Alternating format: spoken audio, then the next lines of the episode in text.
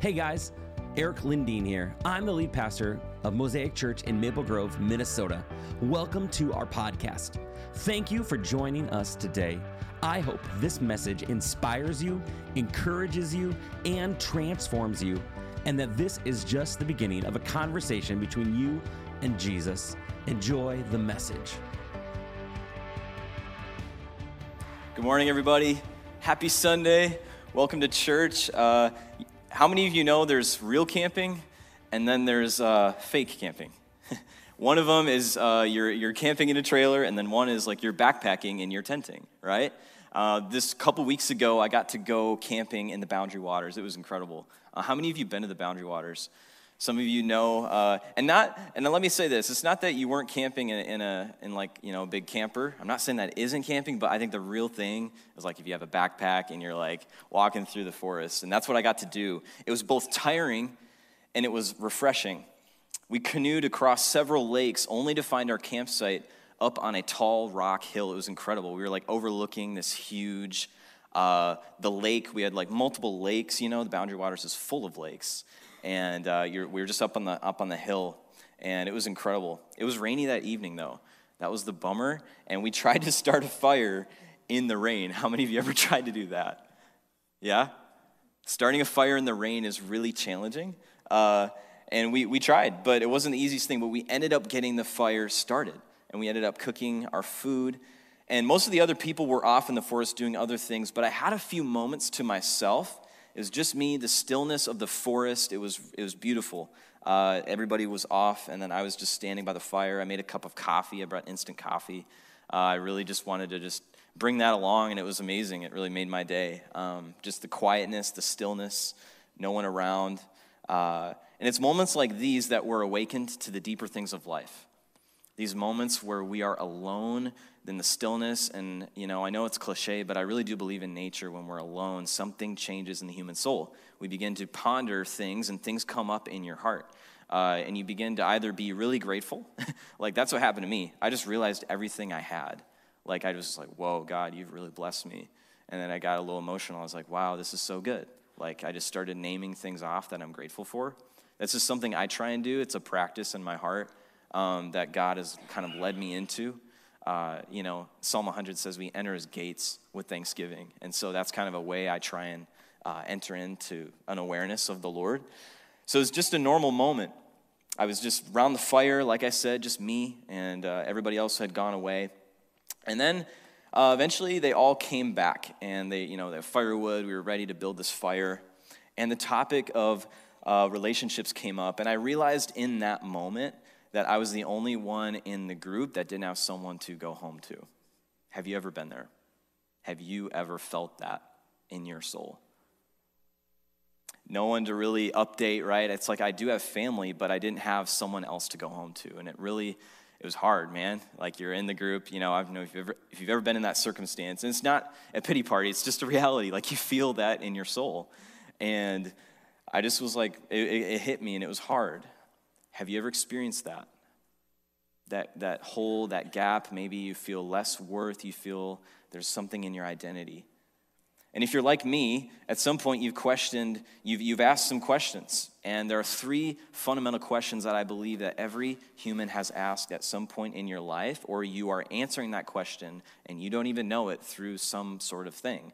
The first question is this Who am I? It's a question of identity. The second one is this where do I come from?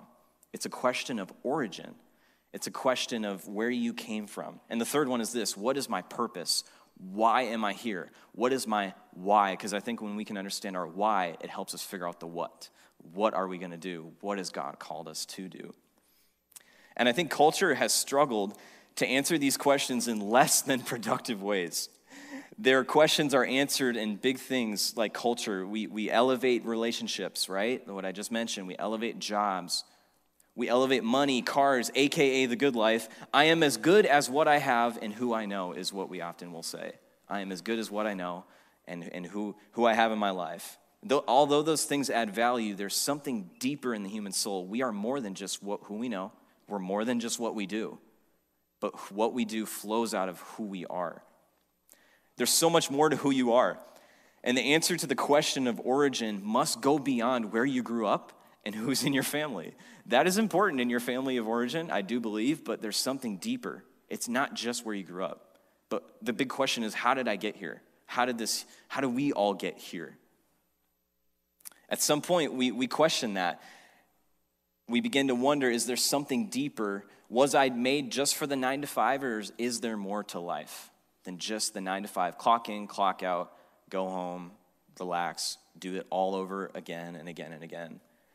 The first question is about identity. The second question is origin. The third one is purpose. We're all looking at, in some ways, maybe you've already found this, and that's great, but for some of us, we might not know the answer to these questions, and they impact everything. The reality is, we live from the answer of these questions. The way you answer your purpose, your identity, and where you come from, we live oftentimes from those things, and we don't even know it we don't even know what we're living from that foundation, whatever that foundation is, good or bad. A lot of times we can look to people, a relationship, a job, friendship, marriage, having children, or something else to give us purpose and identity when, we, when in reality, if taken away, our foundation can be shaken. These things are ultimately, they're good, but they're empty cisterns and they, they aren't guaranteed. We need a steadfast anchor. We can only look to the world around us, what others think, we can think uh, what they say is bigger than what God says. We can elevate man over, over what God has said in his word. And the beautiful thing is, we as Christians can have answers to these questions. That the follower of Jesus is not left in the dark to find answers to the fundamental questions of life, the fundamental question of purpose, origin, identity. Today, we're going to start a year long journey into the book of Genesis, and I'm really excited about this. Uh, we're going back to the beginning. And the Hebrew word for Genesis is bereshit, and it means in the beginning, right? So when you read in your Bible and you start, you open your page one, it says Genesis. That word means beginning, right? It means start. And where the foundation of much of what we believe as Christians finds its root in Genesis. Without a firm foundation in Genesis, it's hard to understand the rest of the Bible because the, a lot of things that are said that we're going to unpack over the next few weeks is really the rest of the Bible hinges on what we see in chapters 1 through 11 of Genesis, and then the rest of the book forms a foundation, and Jesus mentions Genesis. So I think we, eh, you know, if that's not a reason, I don't know what is, right? So this is, it's gonna be really good. We're gonna dive in. We can have confidence in what we're gonna read and study over the next year because Jesus quotes it, right? And, and the other biblical authors, and, and let's say, let's go to Hebrews, he mentions Genesis as well in the book of Hebrews. So let's go back to the beginning, not simply so we can go back, but so that we can move forward. For the questions that Genesis answers give us vision. They give us vision. In looking back, we can look forward. When looking back to Genesis, we can then look forward and we can have vision for our lives. Let's pray, let's bow our heads. God, thank you for this opportunity to uh, speak. I pray that you would guide our time together. Thank you that you've been with me in the preparation. But now, Lord, open our hearts, God. Give us eyes to see and ears to hear. Like the psalmist says, open our eyes that we may behold wondrous things out of your word, Lord. I, we come alongside David, Lord. We, we want to know you. You said, Seek my face, and then David responds, Your face will I seek, Lord. That's our response today. We want to seek your face today. In your name, amen. Amen. So I want to, turn, I want to encourage you to turn in your Bibles to Genesis chapter 1. Uh, 126 is where we're going to jump in. Genesis 1 26, and we'll have it on the screen as well. Uh, read along with me, and uh, we're going to jump in. Genesis 1 26 through 27 says, Then God said, Let us make man in our image, after our likeness, and let them have dominion over the fish of the sea and over the birds of the heavens and over the livestock and over all the earth and over every creeping thing that creeps on the earth. So God created man in his own image. In the image of God, he created him, male and female. He created them. You see, everyone is looking for purpose. We're all wondering why we're here and what we're made for. Our text today offers us an answer to that question, and what we can learn from Genesis 1 is that you were created on purpose for a purpose. Point number one if you're taking notes today, I want you to pull out your note sheet. That's point number one. You were created on purpose for a purpose. In the story thus far, we find ourselves in what would be called Friday in the creation story. God has just created all of the animals, which is our context for today. So before we get to man, God just created the animals, and then the Spirit of God was hovering over the waters. The Spirit was hovering, it was resting. So the Lord created a resting place for His presence. That's the earth. Isn't that interesting? And that you and me, we're being built into a dwelling place for God by the Spirit. So He wanted to come and be with His people. That was His heart from day one, and it's His heart now to be and to dwell with His people. You and me are that resting place for His presence. Ephesians talks about that, right? We're being built into a dwelling place for God. So he just created all the animals. That's our context. But then there's a shift. And he goes from the animals, which he called good, to man made in the image of God. There's a distinct authorial shift in the narrative. It goes from animals, and then, then it shifts. Everything changes. Then God said, Let us make man in our image. He, he talks about all the living creatures, all those are good. It's all good. But then man comes on the scene, and man is different. He's made in the image of God, he bears God's image. With every text, there's a context. And this is important to understand the author's intent. The text begins with, Then God said. And this also means uttered, he uttered, but also the creation of the world began with God speaking. In the Hebrew Bible, when the word saying appears, it is often used to tell of one's inner thoughts, the inner thoughts of a person, their thought, you know, your inner dialogue. You might not actually say it, although God said it. God, in, he was intentionally thinking of this when he spoke it out, right? Then God said. So the question is, where do we find purpose? To begin, let's look at Genesis 1:26, and then we'll go to the next one here. Uh, point one: You were created to have dominion. Humanity was made to bring the earth into order, to exercise dominion. The phrase to have dominion is an outflow of the phrase, let us make man in our own image. For being made in God's image is connected to the idea of ruling and reigning over the created order. There's something that God has called us to do that He chose to withhold Himself from doing, that He gave us a mandate. He put Adam in the garden. So you and I, there's responsibility there. He's called us to something. So the idea of being made in the image of God is connected to ruling and reigning. That's what I'm trying to say here. They're, we have to bring those two together image and dominion. Those two words are together. We have a responsibility to rule. There's something that God has given us to do that He chose not to do. We are not merely put here to sit and do nothing, but to reflect God by bringing order because He is a God of order. God was orderly in His creation and has created us in His image to bring order to that which he created. So he created us to bring uh, order to what he has created. And our purpose is to be his representatives on the earth by having dominion. So we're God's representatives. There's this idea of the priesthood that we find throughout the scriptures. Adam and Eve were kind of the first priests, they, they were God's representatives.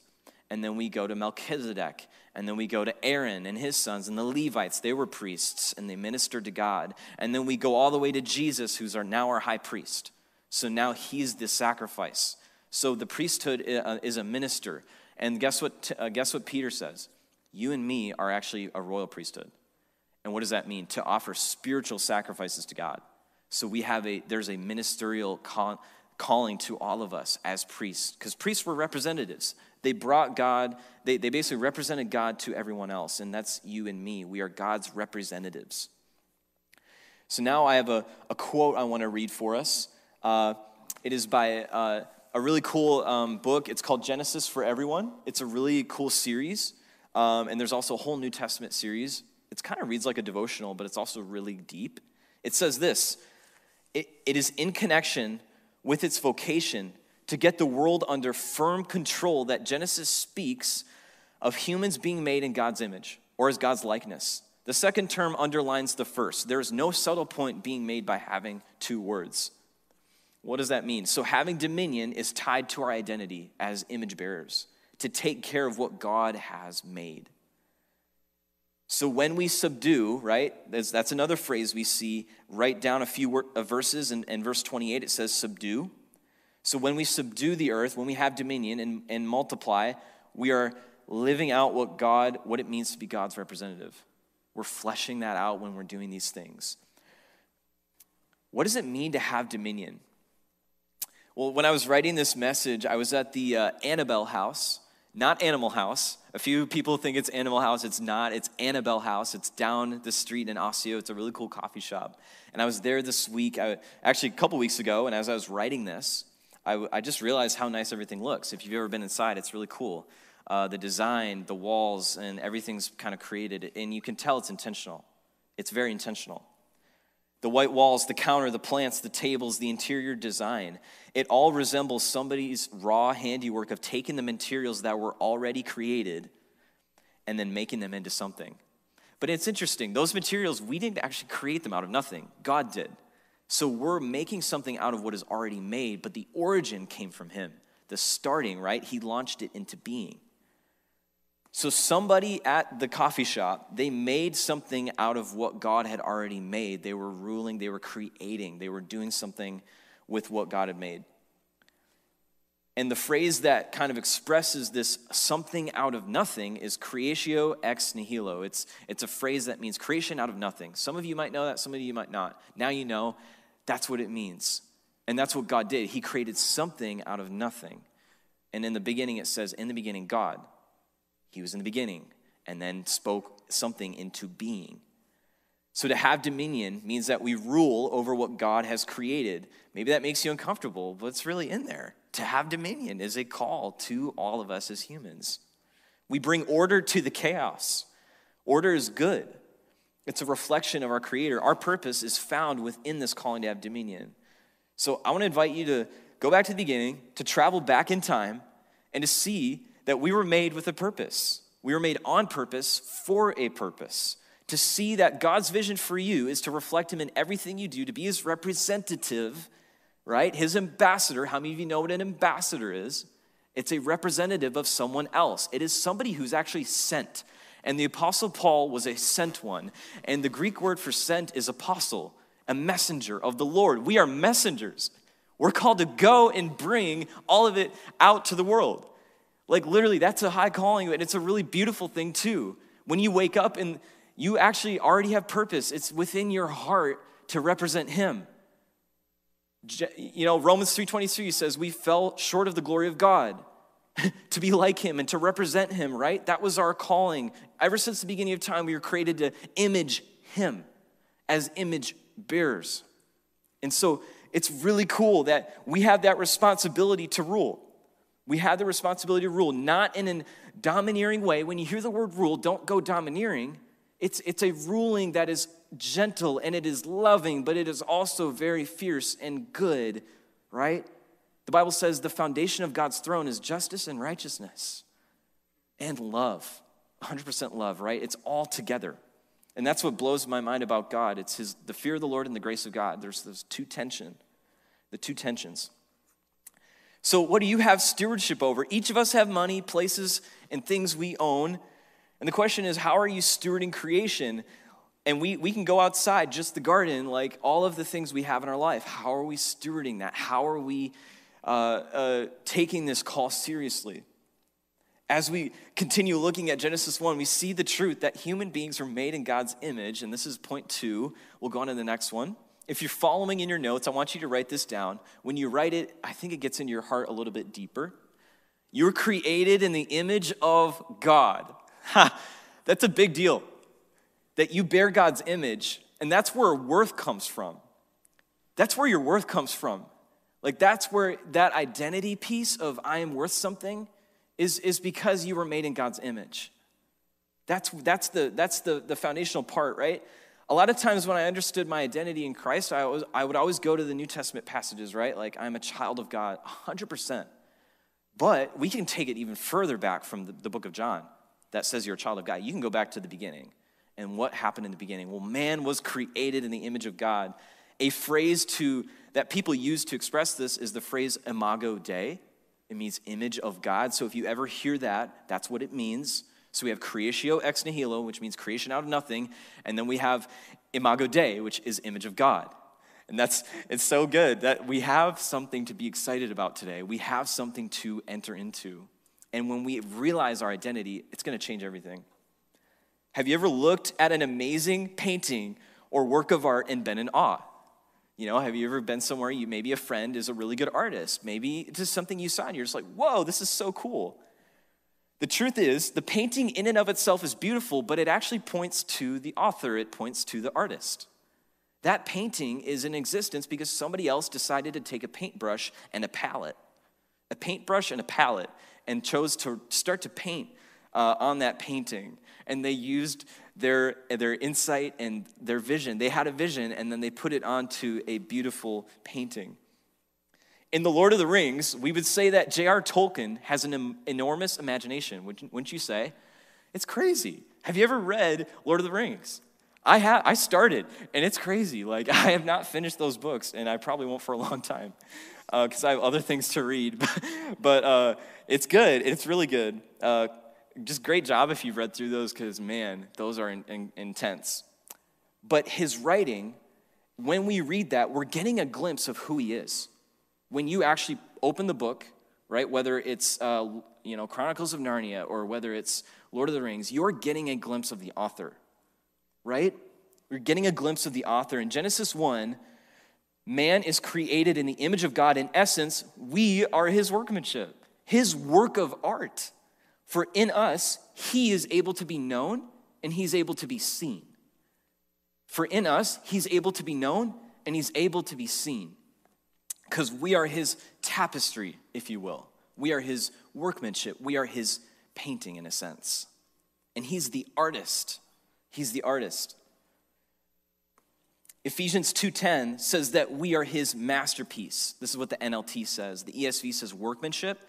That word for workmanship just means you're, you're, you're basically what God created. You are what God has created, and it was very good. But the NLT says masterpiece, and I think that's really good. I think it's a good uh, perspective to have. And from the perspective of an artist, a masterpiece is not something that is random, but thought out and purposeful. An artist has to sit down and think, what do I want to what do I want to make, right? They don't just happen to I mean, sometimes you get random inspiration, but typically an artist has an idea of what they want to paint. There's a purpose behind it. So it's not random, it's thought out, it's purpose, it's not purposeless, it's purposeful. We are not the result of a random coming together of molecules we are not merely molecules, we're masterpieces. we're not just a result of random happen chance. The Bible does not teach that. Sorry if I'm stepping on any bridges today. We're not, we're not just the result of a random chance. The, the Bible does not teach that. God made man. We were made in his image. And, and to dismiss that idea would be to dismiss literally the canon of Scripture because there's so many verses that point to God as creator. You go to Colossians, you know, Paul talks about it himself, right? And I think when we get to know him, we realize that. In Psalm 19, it says, The heavens declare the glory of God. It's in the revelation of creation that we get to know the Creator. But we should not worship the creation. We have to, all of it points to the Creator, right? That's, you know, Romans 1. It's all pointing back to Him. So to dismiss Him as the Maker would be to dismiss so many other scriptures. So God as creator is foundational, right? And you're like, okay, I get it. It really does change everything. When you realize that God made everything, it changes how you live. It really does change your perspective. For the sake of time, I'm not going to go through all those passages, but the point is, you're made by God in the image of God. We're made by Him and for Him, and that's my next, uh, my next thing here. If you go back one, actually, um, you're made by Him and for Him and this is purpose. So, this should impact the way we treat our brothers and sisters, amen? The way we interact with one another is an outflow of the way God has interacted with you. The way He's actually treated you is an outflow of the way, um, yeah, the way He's treated you should impact an outflow into the way we treat others. To insult man is essentially to insult the Maker. You're, you're, you're talking about somebody else's work of art, really. I mean, if we get down to, to the brass tacks, to the bare bones, when we're and it's and it, you know it's it's a good check for all of us, you know, every one of us, right? And it's not that we're going around and, and being that way, but I, I think it's it just it I had to say that that it's, we're talking about someone else's art, someone else's creation. Jefferson Bethke wrote this amazing poem, and it was The Greatest Artist of All Time. That was the title. And in it, he says that we should be careful about how we talk about someone else's work. He is talking about that we are his painting, we are his artwork implanted with the image of God. And then he says this in his, in his spoken word, he writes, Stop saying you're filthy, stop saying you're dirt. You ought to be careful about how you talk about someone else's work. Man, that just hit me once. I'm like, whoa. Like, that's called self talk, right? How many of you have self talk? I do. and it's, it, can be, it can be challenging to navigate sometimes, but we have to get down to the, to the bare bones. We have to go back to the beginning. Know that you're made in the image of God. Outside of everything else, you're made in God's image. So the way we treat others, other human beings, finds its origin in the creation story, right? The way we treat each other, it, stems from this. So next time we critique or tear someone down, we got to think about who this person is in God's eyes. And this applies to everyone. When you're hard on yourself, you're hard on God's creation. If you struggle with that, right? And so it's an invitation to realize, no, no, no. Yeah, maybe I maybe I did that wrong, but I'm still God's image. I'm still bearing his image. You're beating up what God has made when you tear yourself down. You're insulting uh, the work of God. And now on to the image, and I want to throw up this uh, phrase on the screen. It's a Hebrew word, uh, and it has to do with the word image. It says the Hebrew word for image is tselem. It means image or likeness. And really, what means what that means is we we we have the capacity to reflect God in everything we do right? But we know that sin entered in and then it, it kind of, in, it basically influenced that image bearing sense that we carry. So, so we're made in God's image, but that image was tainted in the garden when, when Adam and Eve fell. And so, a little bit of background. In the Mesopotamian culture, there was a practice that kings undertook to establish their authority. They would put images of themselves in various places and were made to image God and bring his kingdom. So, so in Mesopotamian culture, they would basically set up statues to remind people, right, of their ruling and authority. But we're made in God's image, right? So now we are his image bearers to bring his kingdom and rule and reign on earth as it is in heaven. And this is what Jesus talks about, right? When in the Lord's Prayer, Lord, your kingdom come. We're a part of that. We are called to bring his kingdom, to establish his rule and his reign. That's what kingdom means. It's the Greek word basileia, and it means to rule and reign of God. You're establishing his order.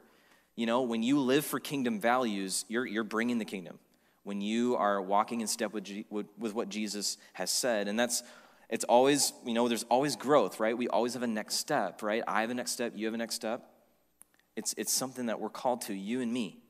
This is a journey for both of us to walk. And in a similar way, we bear God's image all throughout the world so, though we, air, though we bear his image, we're also different, right? The difference between God and man is clearly noted throughout the Old Testament, if you've ever read the Old Testament. The difference between God and man, right? We bear his image, but we are not him. we, will, we are not him. That's, I have to clarify that. We bear his image, but we are not him. We are his representatives, right? And the Old Testament's very clear about that. We are not all knowing, we're not sovereign, and we're not unlimited but we're connected to the one who is, and that's good news. That he's all knowing, and we can find rest in that. So we're made in his image. I want to go to the next slide. Ephesians uh, 2 is where we're going to finish, and we're going to kind of camp out for a minute.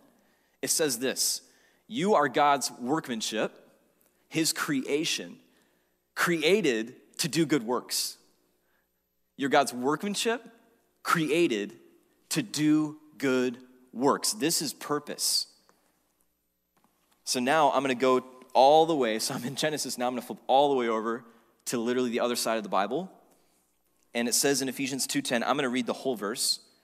For we are his workmanship, created in Christ Jesus for good works, which God prepared beforehand in advance so that we should walk in them. So God has literally prepared things for us to walk in before you were even born. He's created you and formed you for good things.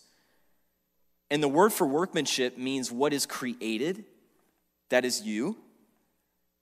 So I want you to take that in. Your worth and your value stem from a realization that you are God's creation. And, and, and I, think, I think we're on the same page with that. You were created on purpose for a purpose. The New Testament echoes this Genesis 1, this, this Ephesians passage echoes one, Genesis 1. You're created by God, you're his workmanship, his creation. And it also continues this idea of calling. It tells of our identity that we're his workmanship, and this speaks to our purpose. So notice in the text, it says, You're his workmanship, but then it says, created for good works. So first comes identity. we have to understand we are God's creation before I think we can really step into the fullness of what he's called you to do.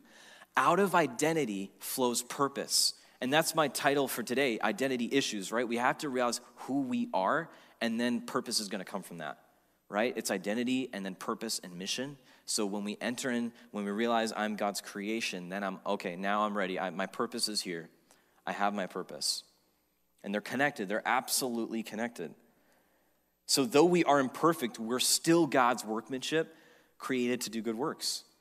Our standing is based on his work, and out of, a, out of his finished work, we do our work.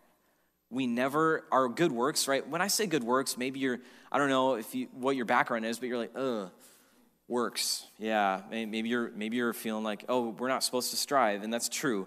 But the reality is that out of the love and identity of being God's son or daughter, good works are going to come. That's the whole idea that you serve in the spirit now not by the flesh, not by your own thing, right? It's, it's, you're li- it's a living work now. You are a living being. You're not dead anymore. You've been brought to life. So, what am I saying? Works are important, and God's created you for something. He's, he has purpose for you. You are not just here on accident. That is uh, not the message of Genesis or of the scriptures. It is really not. And that's the world has tried to make sense of this. Like, you, you know, uh, there's so many different cultural thoughts of, of where, how the world began. Where did it all come from? How did we get here? They try and explain it through, oh, we're just here, right? Um, we're just here on happen chance, you know, or they try and come up with other reasons. There's all sorts of streams of thought that try and make sense of what's going on. How did we get here? If you ever looked at an airplane, this is something that really helps me understand this. Somebody had to make that airplane. An airplane cannot just get into a garage and assemble itself. It's never been done. An airplane has never built itself, it just hasn't happened. And so I just think about that. We had to have somebody create us so because we're so intricately designed. One of the favorite things is a leaf. I've, I took biology when I was in high school. I love I loved it. It was really cool. But if you ever study a leaf, it's so intricate, but yet the human body is so much more. It's so crazy how we're made. It's, it's incredible. It all points to the Creator. So, God has given you something to do. You were created on purpose for a purpose, made by Him, fashioned by Him. In Christ, you are restored. The image was tainted in the garden, but now in Christ, you've been restored and you are being restored again and again and again. So you are already his creation, you are already his son, his daughter, you are already righteous and clean, and you are being made into that righteousness, right? It's an already not yet. That's what the scriptures teach us. And so it's an already but not yet. We put off the old self and we put on the new self, being renewed in the spirit of our minds. So that's transformation of the mind. And I'm going to get into something in our application. Uh, how can we actually partake in this? How can we step into this? So, as we put on the new self, our identity after the likeness of God, we are then able to walk more freely in the works that He's called you to do, the work that He prepared for you. It frees us to actually do with confidence what God has called us to do when we know that we're made by Him and for Him. When you accept Jesus, your identity is changed from, from uh, really, we, we go from tainted to spotless in Christ. We are, we are washed as white as snow. And it's a beautiful thing, it's through the blood from guilty to blameless, from unclean to holy, and now we are always in a process of becoming holy, becoming like Him, right? Isn't that beautiful? You are set apart to be set apart. Essentially, that's what that means. You're set apart to become like Him, and that's a good thing. For Christ, through, through Christ's death and resurrection, He has purchased a bride that is now holy, blameless, and above reproach. This is in Colossians. that he's purchased a bride to be holy and blameless and above reproach, the bride of Christ. That is us. Jesus is coming back to, to, to bring us to him. And this is his work, it's not ours. And our work is now an outflow of his. We are restored back to the original intent that God had for humanity to bear his image through ruling, reigning, and subduing and multiplying, and all the other good works he has prepared for you.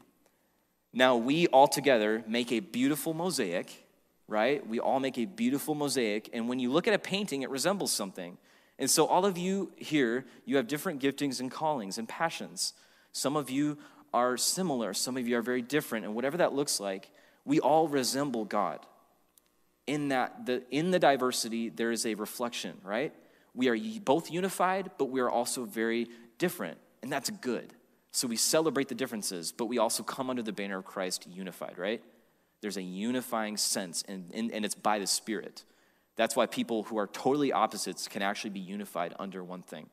I'm bought by the blood of christ. That's what brings people together who had nothing to do with each other. That's the beauty of the gospel. I've seen it happen a lot of times our vision can be tainted because we are looking at ourselves, we're looking at our mess. But when we understand our value, it changes our vision. And eh, what, does that mean? When we understand who you are in Christ, it actually helps you have vision to do good things for Him. But if you just keep believing lies about your identity, it's going to hinder what you can see. It's going to hinder, oh, I can't ever do that. You might have a dream in your heart. Maybe you don't dream, it's because you don't realize who God's made you to be right? So we have to realize this identity. If you, you know, because I believe God has called us to be, right? It's good to dream, it's good to have vision, and He wants to give you that vision, right? So we got to know our value, and that'll change our vision. That'll change the way we live. A lack of vision, it, it can be a lack of worth. And I, I get this. I, I've wrestled with this too. And the more I realize my identity in Christ, the more I'm able to walk in what God's called me to walk in. It's just the outflow. This is just where it starts. So, where do we go with this? What do we do with this uh, word from Genesis 1 to Genesis 126?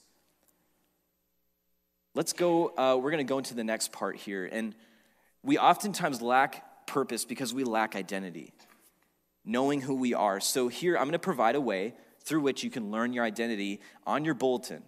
There's a little card, it says a morning declaration. And this is an opportunity for you to actually put this into practice and read it over yourself every day. Put it by your mirror, put it in your car, put it in your Bible. And every day, I just want to challenge you for the next seven days to actually read through that every day. Like actually do it. Maybe it's don't don't let it be cheesy because I actually believe that what you say matters and over yourself, right? What you say about yourself matters and it's going to change things, right? It's just the reality. And what do I mean? Well, the Bible says that we're renewed, but in our minds. We're renewed in our minds, Romans 12. So this is a way to partake in that practice. Renew your mind, say, and on it, there's a declaration. You were created on purpose, for a purpose. And then there's, there's a verse in uh, Ephesians and then a verse in Genesis. So that's a, that's a resource for you uh, that we created. So I want you to encourage you to read it out. Whether you've been 30 years in the faith or whether you only have known God for one year, there is a next step. There's, there's a revelation here in the Lord. I want to encourage you. I don't, it doesn't, whether you're 30 years in or one year in, I, guys, we all need this. We need this revelation of identity in Him. A question to reflect on what things have I found my identity in other than Christ? This is a, something to take home. You know, you can write that down. What things have I found? Have I put my identity in? Who I am is what I do, my performance, my job, my friends, my promotion, my credentials, Maybe we have credentials, those aren't bad, but where are we finding our identity? What situations or circumstances in my past or present have I let define me more than God's love for me and what God says about me? Some of us have been through some challenging times. There's some challenging things that have happened. I just want to acknowledge that. There are some challenging things. But we have a choice to let those things define us, or we can actually just, we have to, you know, I, I was, I was, I had a mentor in college, and we were walking one day we were just walking down the street, and he was talking me through this leadership article he sent me. And he, it talked about how great leaders know how to interpret their circumstances and their situations. It's the way you see it more than actually what happens to you. What happens to you matters, but at the end of the day, where you go from there is what really hap- what really makes the difference. So, how you interpret your circumstances, right? I just want to encourage you ask God for perspective and talk it through with others. And the third thing is this, right? What am I putting my identity in? Number two, what circumstances am I putting my identity in? What I'm letting define me? And then number three, what does God say in light of those responses? So now we're going back to the word. What does the word say? What does it truly say? Right? If somebody left you, what does God say? I'll never leave you or forsake you, right? Right? There, there's, there's something there. I've had to tell myself that, and I know that we can all benefit from that. So the truth is, He spoke a better word. So, what if we were bold in our lives and fearless, filled with the unconditional love and favor of God? I'm telling you, friends, when we realize our purpose, it's to help others, right? It helps us see others' value too. I notice for me, when I know my value in Christ, I'm then able to see people differently. I really do. I'm able to see them as made in the image of God, and then it changes the way I treat them, and it changes everything. It's to change the way you treat others when you know who you are, right? Because it's oftentimes out of that lack of identity, then there's hurt that can come. And then we, we start to say things and do things that are out of line. And, and a lot of times it's a lack of understanding of who we are, right? When I know I'm loved, then I don't have to put someone else down, right? You know, if that's the struggle for you, maybe it's maybe it's being frustrated at yourself, right? When I know I'm loved by the Lord, then I don't have to do that. So there's a serious calling as image bearers. Let's step into that Remember this you're created on purpose for a purpose. You're created to have dominion. You're, you're God's workmanship created for good works. God has purpose for you. You are not here on accident, you are here on purpose. Let's pray. Let's go into prayer. God, I'm so grateful today. Thank you for your word. Thank you for speaking to us and showing us so much. I'm just reminded today that you want to, I just believe you want to rebuild foundation in our lives, Lord. Maybe there's cracks in our foundation of who we see ourselves to be that you want to refill with, with you. God, I've, I've heard countless people say it's your presence that truly changes us. Nothing else will change us like your presence. So I pray today that your presence would fill the cracks in our foundation today. That your love, oh God, that is not cheesy, fluffy, but it's a strong love that went to the cross and died for us, Lord. That is where we find our worth, that you have shed your blood for us, Lord. For by this we know that we have come to know him, that we love him, and that we keep his commandments. God, I pray today that of everything that was said, Lord, may we know that we are made by you and for you. You are so good, Lord. I pray that we just go out of here singing with your presence. And I just thank you for everyone in the room. They are so loved by you. I pray that they would walk away knowing who you've called them to be. And then I see just so much good fruit coming from that. We bless you, Jesus. We give you glory and praise. Amen. Thank you so much for joining us on the Mosaic Maple Grove podcast. I want to encourage you to take the message you just received and allow it to go deeply into your soul. Let Jesus do the deep work that only He can do. A special thank you to everyone who gives to Mosaic Maple Grove. Your generosity allows this message to go out into the world. You can be a part of the Mosaic tribe by going to mymosaicchurch.com. You can also subscribe, rate, and share this podcast with your friends and family. Thanks again for listening. Grace and peace, my friends.